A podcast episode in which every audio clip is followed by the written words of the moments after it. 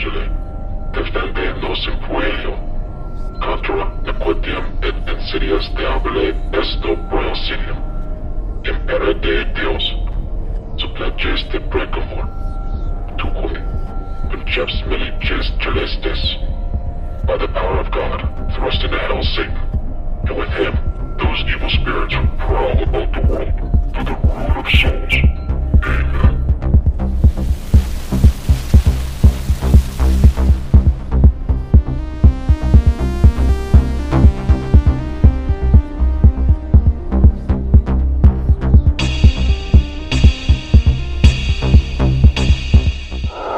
Mays here. Have you passed in the underworld and you have people living in your house and you want them to get the fuck out? Well, all you have to do is possess the youngest daughter and threaten to kill their family. And you got it. Is that a prelude into this Oh, episode? fucking A, right, doggy? what an intro. Do you like it? Was that the surprise? Well, I mean, no, the bigger surprise is I actually fucking watched the movie. Oh, he did! he was getting us the whole time. What'd you think? Garbage. Really? You didn't think it was scary? Not at all. I didn't think it was scary. Not at all. No. I thought the ending was pretty good. I thought it was good. I thought it was a good movie. Yes, I'll give it that. It was it was a good movie. I was making fun of it a lot though. Even Becca was like, "I can't watch movies with you." Did you watch the first one? First Conjuring? no, I looked it up because I'm like, ah, do I need to watch the first one? That one's one? really scary, actually. That one Apparently, freaked me out. the list is like fucking the Nun, then Annabelle. Yes. Oh, they then made the a whole Con- universe. then the Conjuring. So basically, It's at like the end, the Star Wars. yeah, Yeah. at the end of the thing, it was like it was the second to last one to watch on the series, and I'm like, I'm not fucking doing that, so I just watched it. well, yeah, there's a timeline of events because the Warrens like collect all these antiques and haunted objects in their little museum, and then you know, it all they- made it they've literally all stepped made up. sense in the one movie, and I didn't have to watch the rest. Exactly. So At least you have a visual for what we're talking about today. it's gonna be fucking fantastic. Well, since you watched that movie, have you ever watched Paranormal Activity 3 where so you do have to watch all the paranormal activities before that. But in 3, it specifically says like the mom said that the ghost demon could take over the firstborn daughter You're right. and then that's why in paranormal activity the ghost is trying to haunt for the new baby and then all of a sudden it just finds out that the mom was in a covenant and she's just giving over like the first blood soul Huh. It's all witches. That's that wild. one. And the kid's name is Hunter. Sucks. Sucks.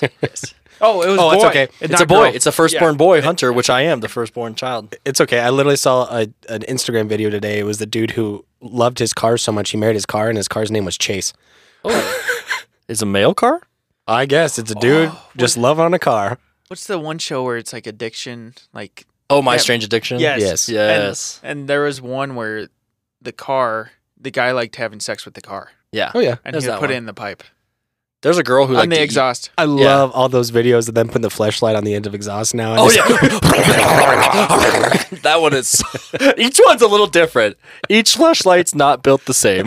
All right, we're getting way the fuck outside. welcome, welcome, welcome to Stuck in This Purgatory. I'm Chase, and joining me in Purgatory, as always, is Hunter Cheers, mate. and Adrian. hello you guys ready for a good episode today? This is the biggest episode to date. I am ready. I I will warn you, audience. This was actually supposed to air instead of Riverdale, but we needed more time on this episode. So I hope you enjoyed the Riverdale, but I hope that this episode is gonna blow your fucking socks off because we spent that extra week on it.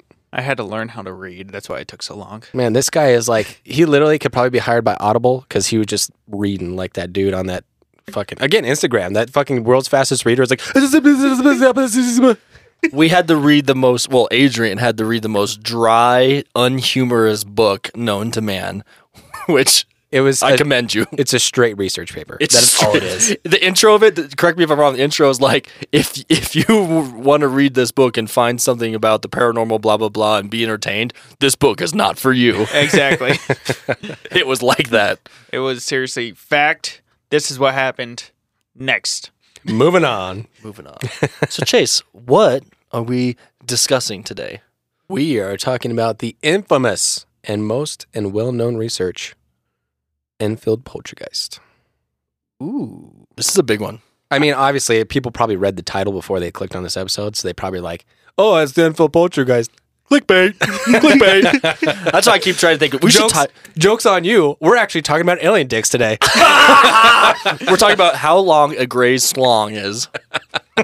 Ten inches Facts. think? claws They're pretty tall. with claws. Oh, on their Oh, dick? yeah. Yes. It's a bipedal too. For it real? has legs. Oh god. The dinger has legs. Do you think vaginas are like that from teeth? Oh, like oh, from The movie? Megan uh, Fox's Yeah. movie. Yeah, I never watched that because it's or not Megan Fox. That one. It's just dement. That the whole idea of that movie just twists me. I mean, already rape is already fucked up enough, but then you got to add teeth into the mix. Oh God, But is it only fucked up because you're a male and you don't want to lose your dick? I would never be in that situation. that's true. We would never be. yeah. But Have you seen Spit on Your Grave? Before we start, have you seen Spit on Your Grave? No. Most twisted three movies I've ever watched in my life. I just wanted you to say you're lucky that I saw Conjuring. I made it a point last night to watch it.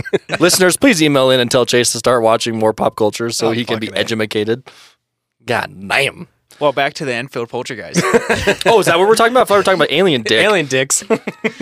I love this topic. I the, I saw the movie Conjuring 2 and with all the research and just diving into it, this is the most relatable, most factual poltergeist case anyone can find. well, and we all know Adrian. He is the skeptical of all skeptics. He is, and this is the most well documented case of of paranormal activity that we probably have. Well, with poltergeist activity, and it's it, it goes down a catacomb of just crazy event after crazy event, and in such interesting circumstances. And I'm I'm glad we picked it. I'm glad we decided for such a heavy hitter to do this this topic. And good thing for Hunter, he's going to get his rocks off because we do talk about a little bit of uh, menstrual activity. I don't I don't care about that stuff. It is just proven fact that poltergeist activity is around the menstruation of a young teenage girl I will say, or boy. for me, because Wait, What? how do they have menstrual? Oh, I'm sorry. Yeah. Puberty. Coming of age. Sorry, coming of age. Yes. Get your wag ret. Oh God. Oh, okay. Oh god. I will say that since I haven't seen these movies and I don't watch a lot of scary movies, it was cool to see the parallels from the research we've done on Poltergeist and actually see them in that movie.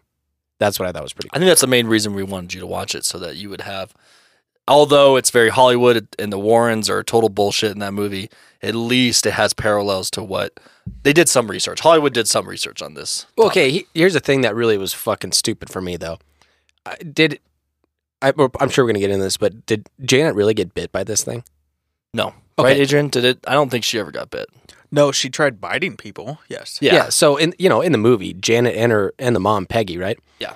They both got bit, and then the one scene in the basement, his fucking dentures come out into the water, and Yeah. Ed picks them up. Like, come on. No. Yeah, Come that on. that was all very very Hollywood, but I, I, get I get that. Like I get it. It was a Hollywood movie, and they were trying to make money off it, so that makes sense to me. But it's still like cheesy as fuck. Actually, I'd wait. I'd wait for my point until after Okay. after this first episode because I'm going to just dig into the fucking Warrens. But I think before we start, I think this story as a whole, like the whole story, is better than the movie. If they just would have taken the facts, this this this shit is more intriguing than the demon thing and the weird shit that happened in The Conjuring too.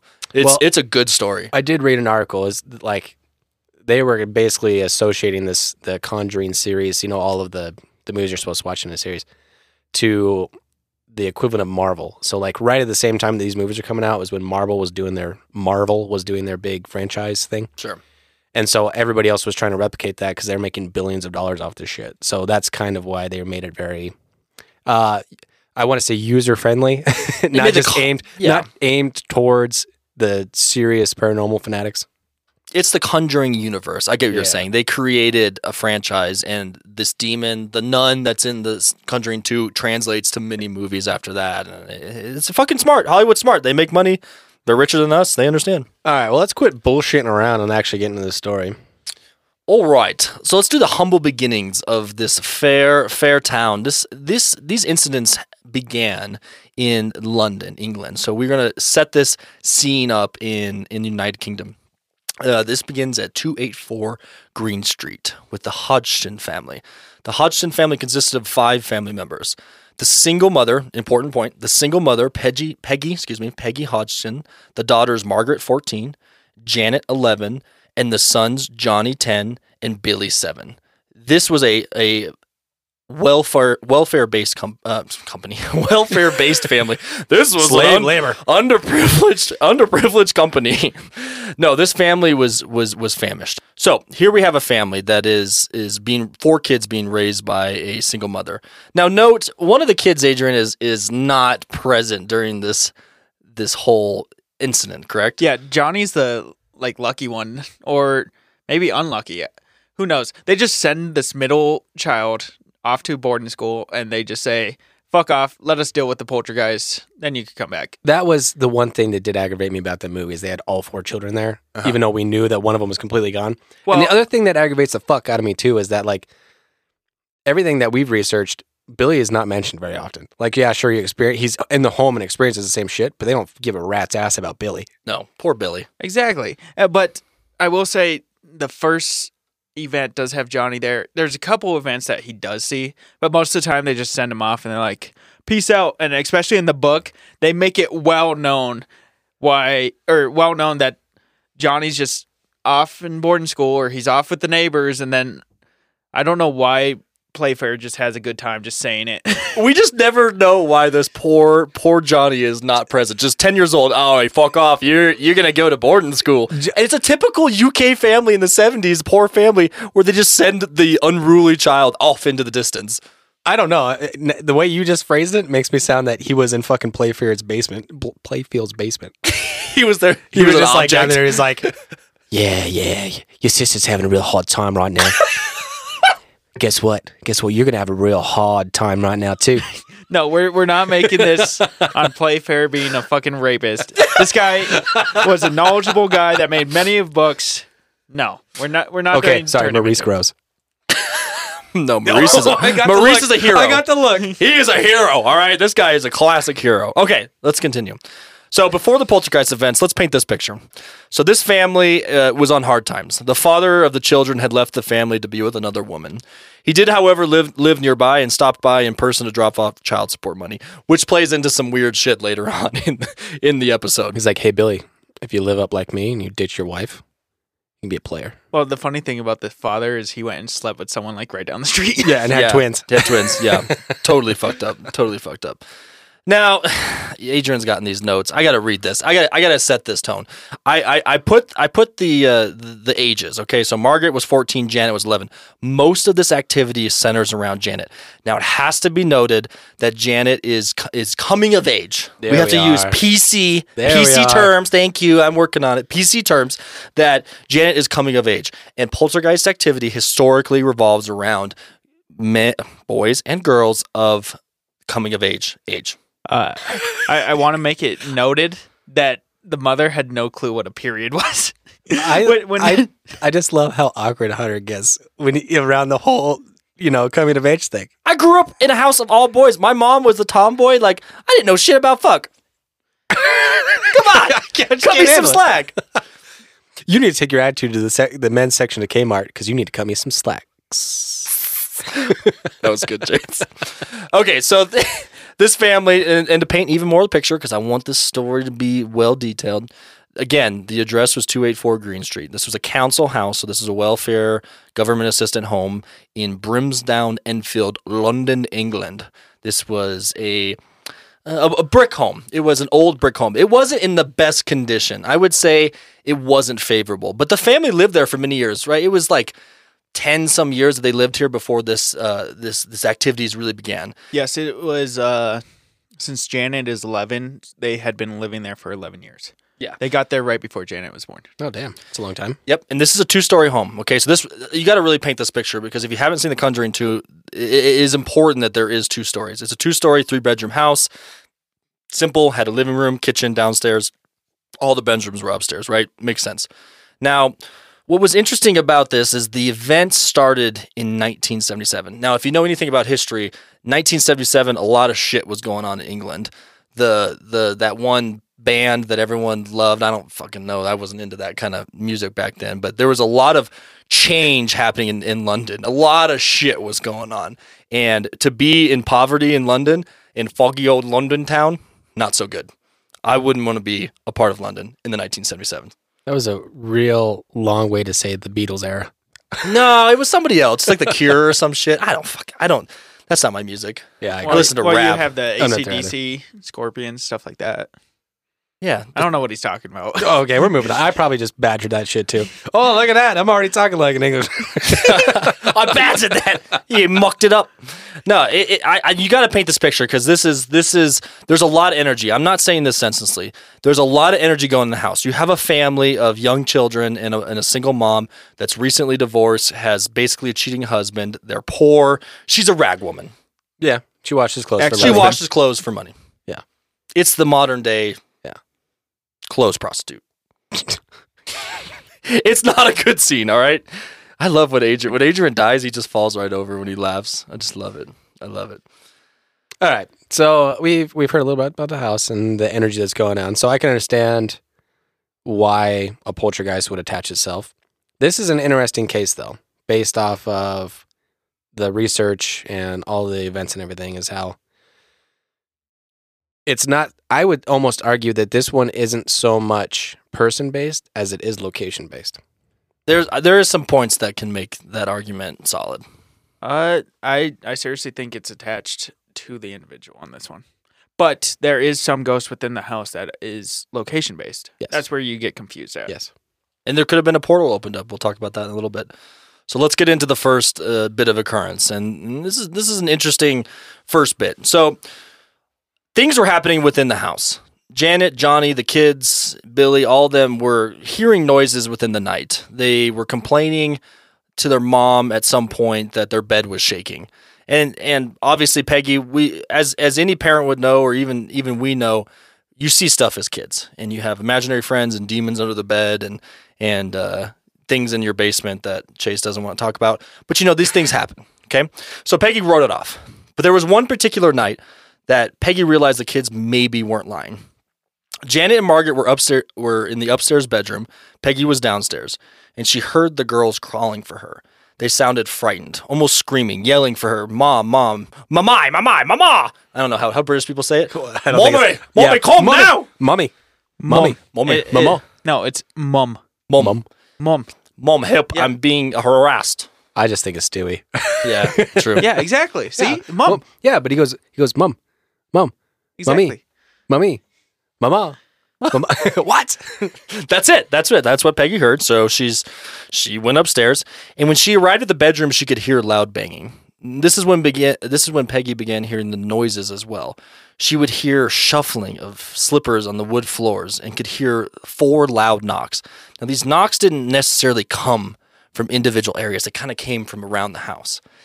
And this is when it gets juicy, real juicy. So Peggy believed the kids were causing havoc. Obviously, they were they were messing with they were messing with with uh, with Peggy. So she went to the bedroom and told the kids to pack it up for the night and to go to sleep. After that, the mother said the chest Chester drawers, like the the this large wooden wardrobe. yeah, a large wooden wardrobe, slid across the room about like 14 inches off the wall, right in front of everyone. Now imagine if you saw a dresser move like that, and that's when Peggy realized in this instance something was going on. That that's impressive. I mean, that I can't even pick up my own little three drawer dresser I have in my room when it's full of clothes. So the fact that it there's no way they could attach a string to it or, you know, I mean, this is fucking 1977. They don't have powerful magnets or anything. Like they don't have anything crazy to do this. In later years, Janet had actually told a Channel 4 documentary that it started in the. ba- I can't do her voice. it started in the back bedroom. The chest of drawers moved. You could hear shuffling. Mom said, I want you to pack it in. I'm an Australian now. We, we told her what was going on, and she came to see for herself. She saw the chest of drawers moving, and when she tried to push it back, she couldn't. Now, this is a big chest of drawers, and this is going to make sense in, in a little bit here. So, Peggy tried to push the chest of drawer back, but it would not budge. It stayed frozen in place. So, throughout the night, while the chest drawer couldn't be moved, they heard uh, loud bangs and knocks throughout the house. It was driving the family mad. They basically didn't sleep the whole evening, the whole night. So once morning came, the girls and the mother had been exhausted and emotionally wrecked, and the family sought immediate help. So they headed next door to, to someone they thought could help. And this is when we meet the Nottinghams. I, I do want to note in the book, he calls them the Nottinghams, but this is not their actual names. He was trying to be discreet and not show each individual's individual name. So we call them the Nottinghams because they never came public with their actual names. Well, they did this with a couple people, right? There was a couple people involved with this that they all made aliases for. Yes. Yeah, and so my question is: Is it really the Hodgsons then?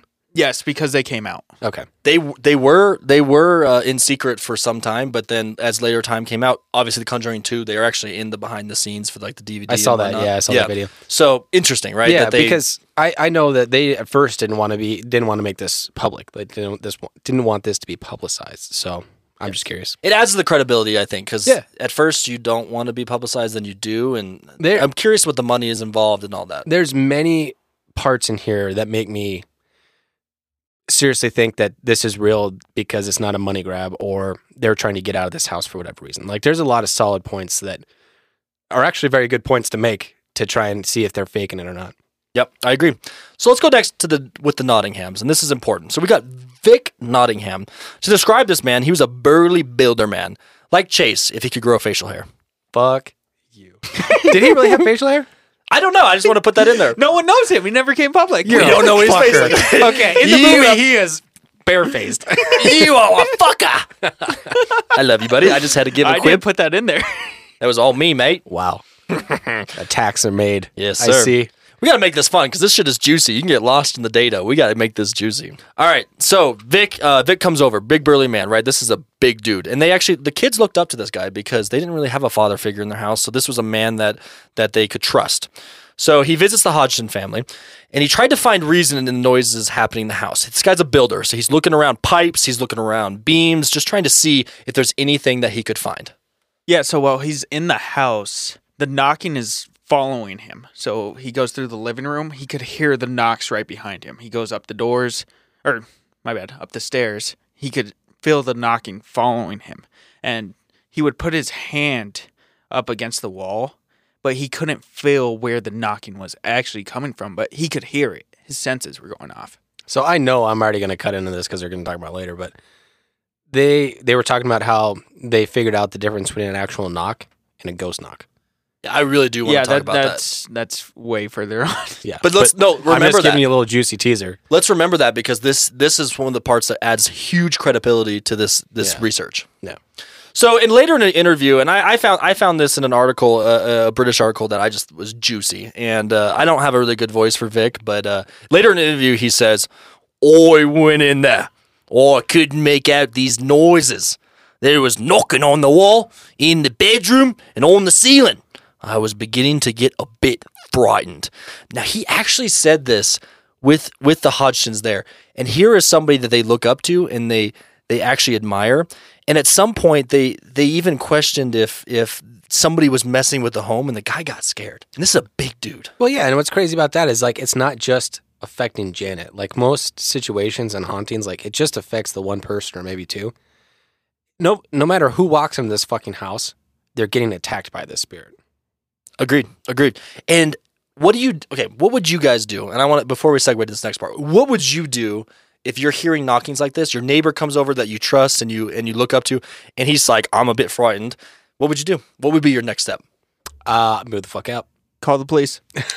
Adrian, ding ding ding ding! Adrian's got it right. Chase, you're fucking wrong. You stay in the house for the rest of your life till you die. Uh, I, I don't trust I do want to state Chase has a great point because there's many instances where people will fake a haunted house in London to move houses from the government assisted. Yeah, specifically because of the government assisted. Like they hate the home that they're in, so they'll fake something to move out. Exactly. and think about the time period. There was there's a lot of think about the 70s. There's there's a lot of drugs. Doing a lot of drugs, a lot of psychedelics. And you're coming in age, there's spiritualism, there's all these things we could talk about. And a hot topic was hauntings. Homes being haunted, people being haunted. Uh, honestly, it was probably Peggy's ex just railing some chick next door, but Yeah, just big knocking. One of the Nottinghams. yeah. fuck you, fuck you, Janet, fuck you, Peggy. Fuck you, Billy. Goddamn Johnny. Goddamn go to boarding school. Pretty much. So, what do we do next? Adrian said it. Uh, the Nottinghams had suggested that they call the police. So, two police officers arrived. And as they arrived to the home, they suspect they inspected the home. They looked around to see if there was any sort of criminal activity, anything that they could explain, because you got some frantic children, a single raggedy old woman, you know, I got knocking in my house, and you got this big burly man saying, I heard it too. They got to investigate for logical realities here. So what was interesting is as they're investigating the house, they couldn't really pinpoint the knocking. And all of a sudden, as they were sitting in the doorway or standing in the doorway, they witnessed, both of these police officers witness a chair sliding across the floor that no one had touched. And what's interesting too is this was super well documented. In subsequent interviews, the constables, the police officers, claimed to have also seen toys thrown around the room, demonic, unexplainable voices, and even Janet's levitation, which really plays into some crazy shit that goes down the line. Now, the constable who witnessed most of this and who was most outspoken and, and, and truthful in her report was WPC Caroline Heaps, who said the chair had lifted off the ground and went across the floor.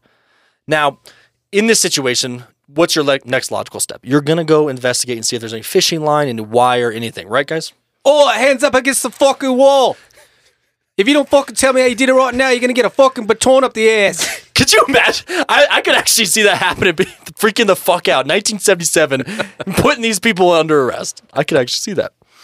So that's what they did. The officer was meticulous meticulous with the investigation when the, they saw the chair move across the floor. They looked around trying to find hidden wires, like I said, fishing lines, strings, anything, literally anything that could explain the movement.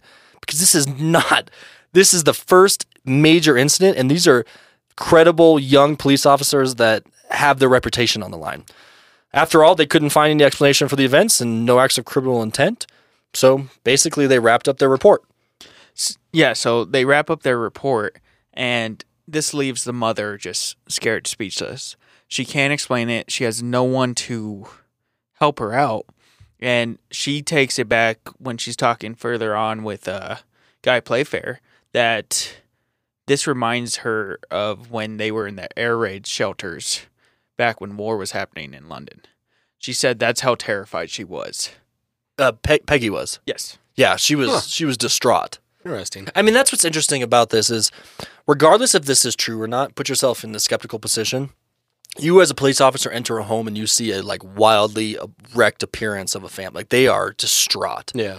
I mean, what do you do other than believe some part of it? Well, that's what's credible for me on this one is that a this is not in any sexist way that she's a female. So I feel like she actually was trying to do her job and figure something out instead of, you know, a man like just like, oh, whatever, you guys are just fucking with me, fuck off. I'm not going to do anything about this. You're wasting my time.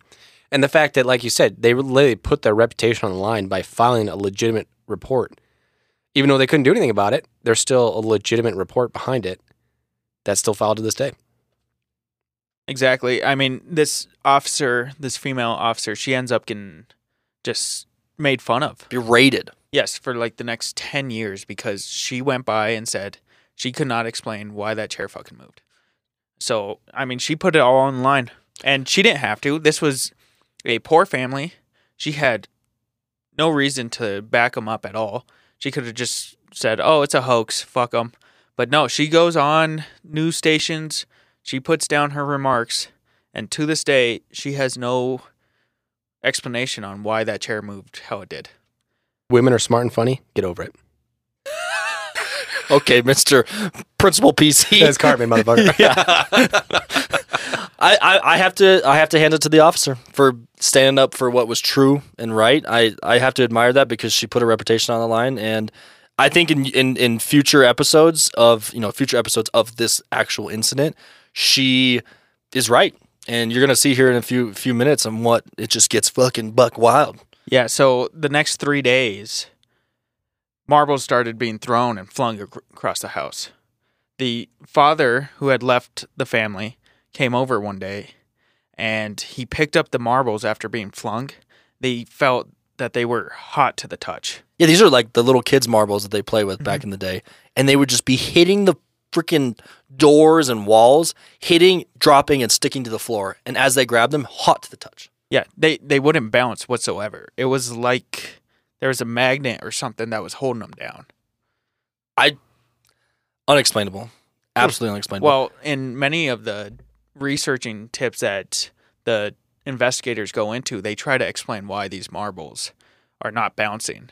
They were thinking, hey, there has to be a spot on this ground. That the family put magnets or whatever to hold the marbles on the ground. Well, every single test that they ran, they, they couldn't figure out why these marbles would not bounce because every time they threw it, the marbles would bounce. Go go go home right now, listener. Drop a marble on whatever surface you want. Maybe not carpet, was and it'll gonna say, bounce. Don't, don't do carpet. it'll bounce. This is a hardwood home. This this home has hardwood floor. It's gonna bounce at least a little bit. And then imagine also when it hits the door and creates heat. Like the fuck.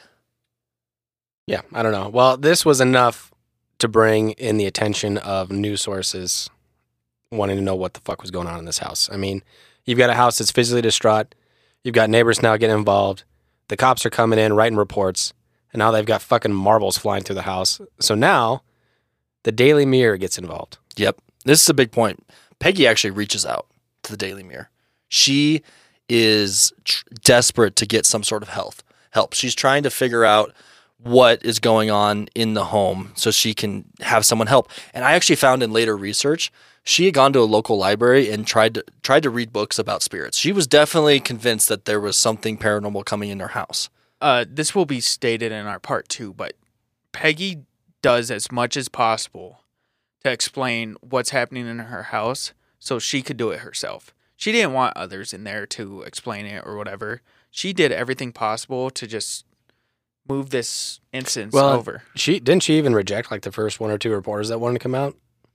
Uh, No, because she called the Daily She Mail. did Oh, call she that. did call it? Okay. Yeah, and this is the Daily Mirror when it was like a really credible source back in the seventies. Now it's kind of like propaganda, weird kind of. You know, like our news. you That's know- all news these Yeah. days. hey, you are true.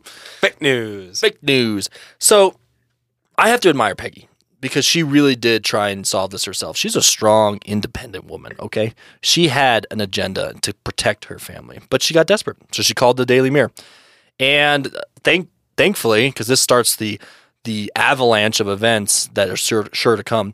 That the Daily Mirror actually comes out to 284 Green Street. And the activity gets worse from here.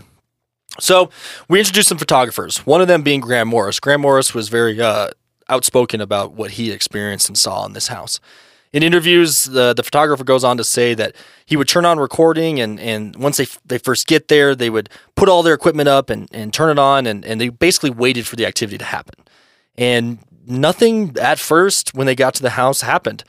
He could tell, though, and this is again back to the police point, that Peggy and the family was in so much distress because, and so they they owed it to her to at least figure out what was going on before she had an emotional breakdown. So the first night the reporters got there, they saw nothing. They set up all their equipment and waited.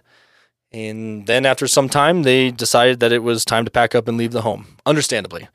Now, I, just- I love this part. As they're packing up everything in the van, they're like, "All right, boys, let's fuck right off. Let's go on to the pub and get a pint." They're gonna go on to pack up. The kids and Peggy all come running out of the house. Say, "Guys, there's something happening in the house." Well, Janet's like, "Help! I need some help!" And they they run back into the house. And when they got into the house, they noticed Legos and marbles being thrown all across the room and levitating off the ground. He then began taking pictures and stated that no way it was possible for anyone to be throwing it.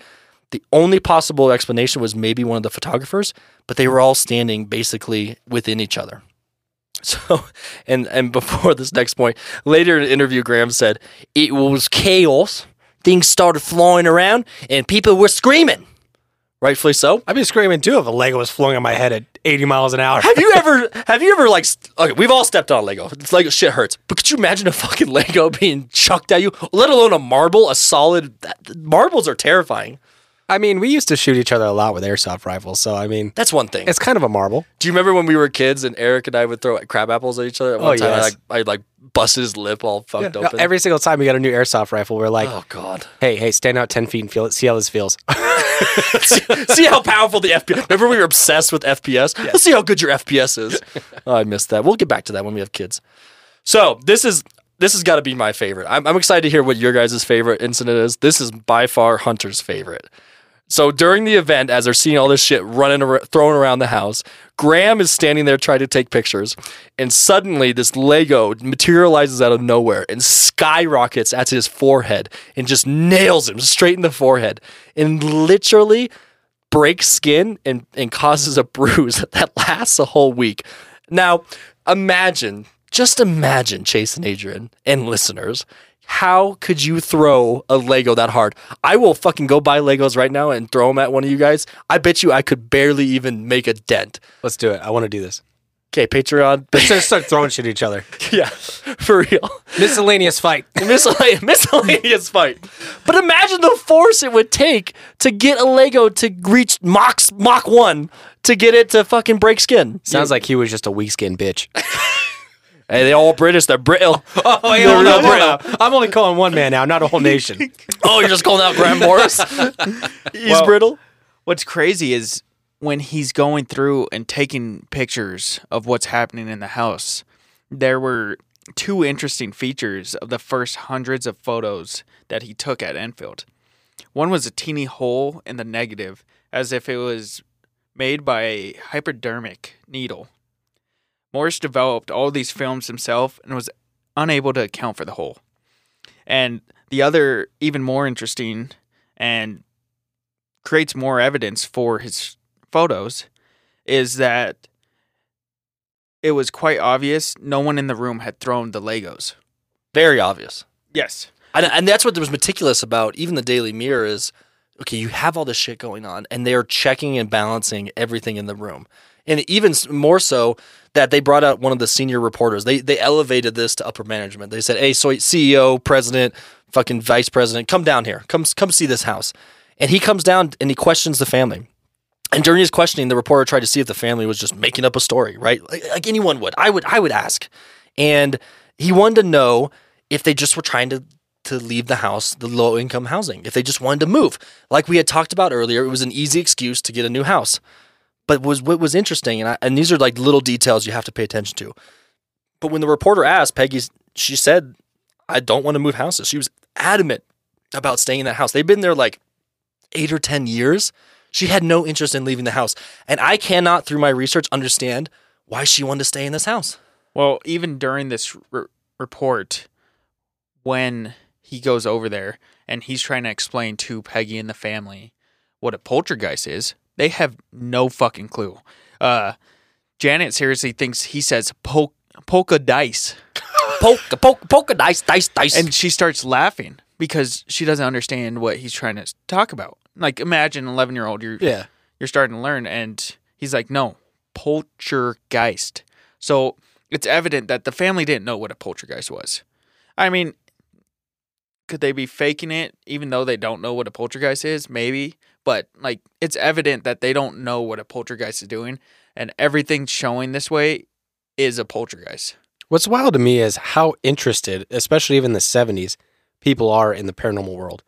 To the point that they're getting so methodical and scientific about this research to actually try and prove something. That's what blows my mind. I mean, getting in this next point, there's a whole fucking society dedicated. yeah, why don't you shit. introduce the fucking yeah introduce introduce these Wait, these mad wait, bastards. Before before you, you introduce them, uh, this is the little funny point that I could let Hunter take over. But during this interview, he explains what a poltergeist is. Then he tries to explain what when poltergeists show up, oh, and he's trying to tell her that during the age of pu- puberty for women, that when they have their periods, that this is when poltergeist activity happens. Well, Peggy didn't know what a fucking period was. He had to explain it to her. oh, and- I'm a simple rag woman. What's a period? What do you mean? No wonder all my clothes are red. And then Why can't I get these stains out of these goddamn rags? and then when Wow, we just did fucking disgrace. I'm sorry. I'm sorry, everyone. I mean, they're, guys, guys, Adrian, they're not. They're street smart. I mean, they're not like college educated PhD. I mean, they're a low income. I mean, well, they they end up knowing because he's trying to explain it in a scientific way. she knows And- what it is. She yes. just doesn't know technical terms, Exactly. and it's important for other points because there's a lot of technical terms they don't understand, and it plays into the the activity. Yeah, because basically everyone that says that this is a fraud is saying how intelligent these people are. You're telling me The uh, Hodgsons? Yeah, The fuck? exactly. What skeptic is like college educated, intelligent? I uh, no offense, no Hodgsons. You know, like hey, I'm not the brightest bulb in the bunch, right? We We know. yeah, yeah. I'm I didn't go to college, but I mean, there's a difference between s- uni? street smart and school smart. What'd you say? To uni. To you? Oh, To the go to uni. uni. We went to uni. All right. But when he's explaining the the period, she goes, "Oh, that, yeah, she had one in March." Well, in the time of all this activity, it's now August, so now she's went through a couple cycles, and now this activity's starting to go up. So now we could get into the fucking crazy society. This is when it gets. I mean, it just keeps getting better. This is a story. This is the gift that keeps on giving. So after this has gotten so blown out of proportion, um, now we've got the media out there and they're doing research on this and they're trying to be methodical. This is when we introduce the Society of Psychical Research. That took a that took a long time for me to figure out how to say psychical. I know. I actually asked Dom. I was like, "How do you say?" That? I was like, "How do you fucking say Like- this word?" Physical. Physical, Okay. psychical. You know what's crazy is usually I'm the one having a hard time with the, the words, but I knew psychical. Psy- anything that starts with PSY or PYC or whatever, like fucking blows my mind. Anyways, this is Society of Psychical Research. I love it, dude. Give it. Give us another. give us another. Lay it on me, thick boy. so after this concurrence, Collect yourself, son. okay, okay. After this occurrence, the family had to go to professionals to ask for help. This is when they went to the Society of Psychical Research. The society looks into instances that are abnormal with people who are skeptics to people that are convinced such actions occur. So in the society, they they ask for everyone from the people that really believe in ghosts and cryptids and everything to people that think it's complete bullshit. They they open it up completely. So if you're a skeptic, you could go out to these places and you could look at it and be like, "This is bullshit." Or it's the people that believe, "Oh, hey, my beer got knocked over when I was drunk. That must be a ghost." It's the old timey version of Reddit, right? Yes. Our favorite place on earth. So now we inter- introduce Maurice Gross. He joined up in 1977 in the society after he had lost his daughter in a tragic accident. He was an inventor and he was also a very big skeptic, but obviously he's doing this because he's very interested in the paranormal to see if it's really real or not. That makes me almost wonder because his daughter passed away if he's trying to figure out a way to reach out to his daughter. I can agree. I can agree. And he's in my eyes, and you guys can have your own opinion. He's like the he's the protagonist of the story. He's he's Papa Bear. He's got he's a Uh, hero. Yes and no. I mean, between him and Playfield, Playfair, between him and Playfair, I think they're pretty big. But there's a, there's gonna be a lot of people introducing this because there's a lot of people that are intrigued by this instance. Now let, let me tell you what Maurice looks like, so you guys get a visual of this man. This Oh, man has is he gross? He's a, Yes. he's endearing. he has He's in the movie pretty good in Conjuring uh, too. yeah, he? he has like a big mustache, and he's bald on top of his head, but he has like the side hair that's really long. Oh, so he's got like the fucking preacher boy. Yeah, the cut. monk. Yeah, the, Yeah. Murder me. and he just looks like a grandfather to these children. Like that's Well- what he looks like. Well, like. that's good because they need a father. He ain't wrong. he ain't wrong. The daddy's not there. You know what? What I fun fact. Fun fact. Fun hunter fact. The the father would literally come over and drop off the child support money. And I think he did like why would he just mail the check? Why wouldn't he just drop it off in the mailbox? No, he personally would walk into the home, look the children in the eyes and say, "Oh, I'm providing I'm providing for you and you and you and I'm fucking someone else." he would show up with that lady too sometimes. he would. He would. He's like looking at little Billy in the face, be like, "I'm sending you off. You're getting off to boarding school, or Johnny, or what the fuck it is." Johnny. This this man, this man. Billy was not loved like that. So Mr. Gross heard about the Hodgson's family situation and thought very close to the issue because his daughter's name was Janet, and she had died months before the Hodgson family had contacted him. He began to have big interest in what the spirit of a human does after they pass away. This is because of a few occurrences that happened right away after she had died. Uh, I will say there is ten instances instances of occurrence of paranormal activity after his daughter passed away, but we didn't want to throw all of those in because there's three main ones that made him believe all this stuff. Do you want to talk about this? Yeah, did you want? Yeah, I was like I'd- I'd ready for for you to. Yeah, this is a perfect. I time. was like, he just stopped. this is I Maurice was actually Groves. very interested. Oh, I thought you were done going. this to is it. our superhero. Give him, give him the credit he deserves. So after his daughter died, one of Maurice Gross's friends called Gross and told him that a clock that had not been working for years had begun working. And it was weird because it started working again and then it stopped at the time of 420. Uh, Nice. Yeah, hashtag 420. Get it, swag daddy. Noise. Missiles. Which was weird for Gross because that was the same time his daughter had passed away. At 420. Not Yes. so nice. That was the Oh. time that the paramedics had stated that she had died. Oh, I'm sorry. And just to paint a picture, because we did sk- skip over how the daughter died, she died in a motorcycle accident with major head trauma. Was she decapitated? Yes. Oh, really? That's more than major head trauma. That's like severe, a life altering That's like trauma. that's like you lost a whole fucking limb, my guy. My guy, you lost your head. So the next incident that happened to Gross was when Gross's daughter, Janet Gross, her brother, Richard Gross, received a card by Janet on the same day of the fatal accident. And I'm going to show these guys the picture of the card that she had sent to her brother, but it displays a joke that I don't get the joke, but it's 1977. And the joke is, I was going to send you a bottle of toilet water for your birthday. And it's this person that has his shoulders shrugged. And it's because they're in a drought. So that's why they say toilet water. But it also displays major head trauma to the person, to the character that she drew. She manifested. What? Oh, she's all wrapped up, and, and that's what That's what she sent the brother. That, Maurice's. oh That's juicy. Well, we'll put that up on Instagram if you guys want to see that shit. yeah, it was, the card was sent the day that, of her death. Huh. Yeah, so he thought it was super weird that she died of head trauma and she sent a card that was depicting a character with head trauma. Hmm. So that's the second one. And the third one that would get into would be when Gross asked for some sign from his daughter. Because, of course, right? I mean, you have a daughter, you're very close with your daughter.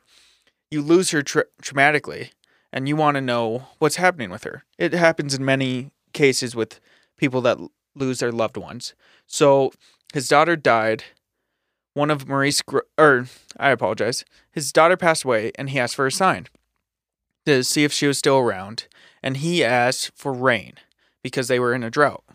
Seems like a pretty good. It's like, show me a sign. Yeah. So Give me a sign.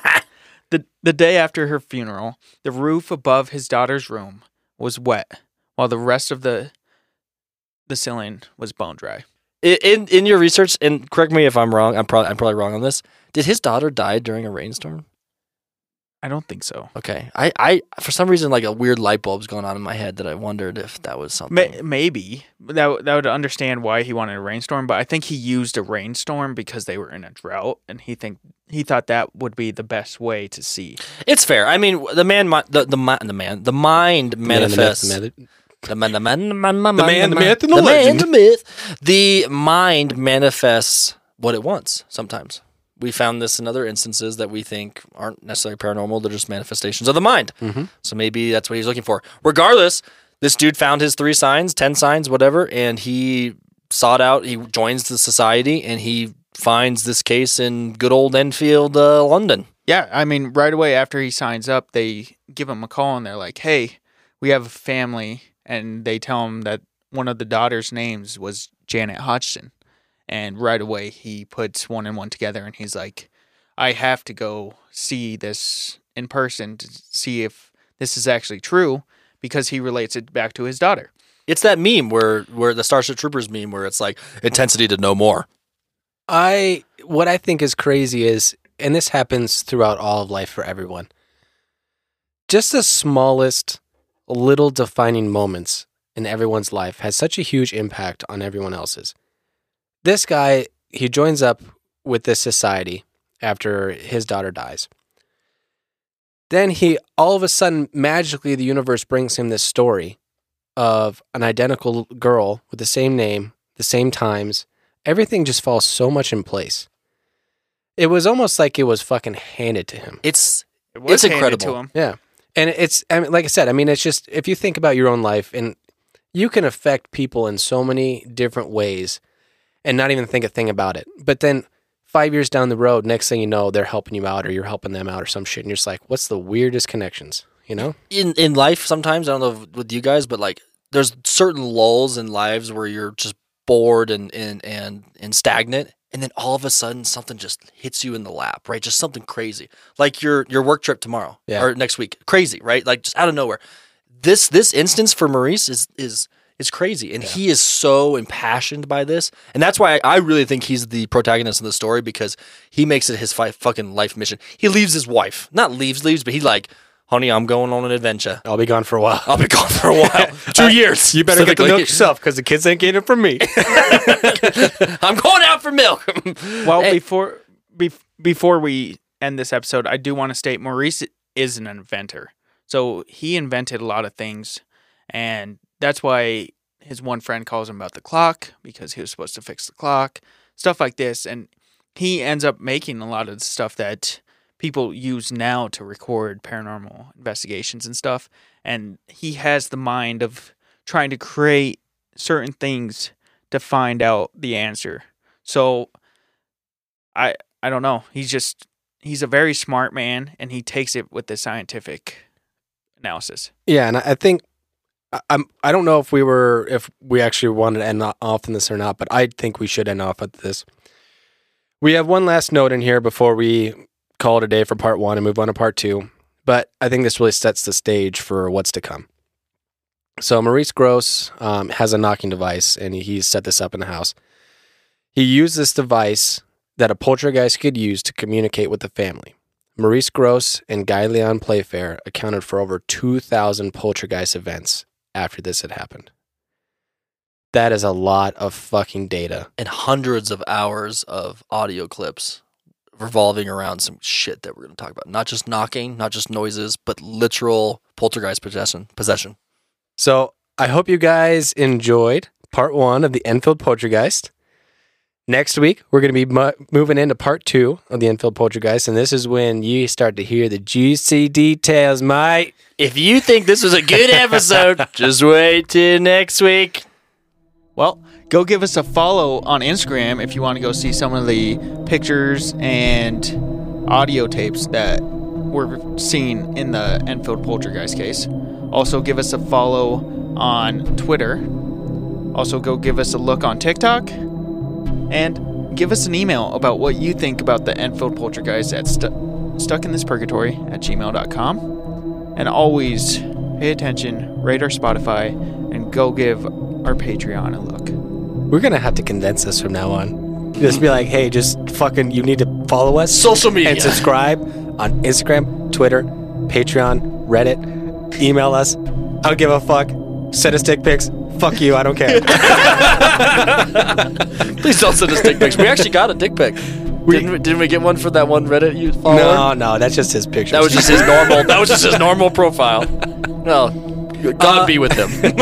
okay. This is time for huge shout outs. Bitch. I want to thank our uh, previous listener story, who we previously named H. Um, thank you so much. We loved her story, and we had a ton of good response out of that. And we hope that there's others out there that have the same issues. And if you do, please email us because she is just as interested as we are on figuring out what the fuck is going on in this world. Also, we got our first two Patreons. Yeah, it's a big deal. It is fucking huge. We manifested it. You mean I, it means that I have more work for me, so fuck you, but also thank you so much. so thank you, Jeremy, and thank you, our good buddy Joseph.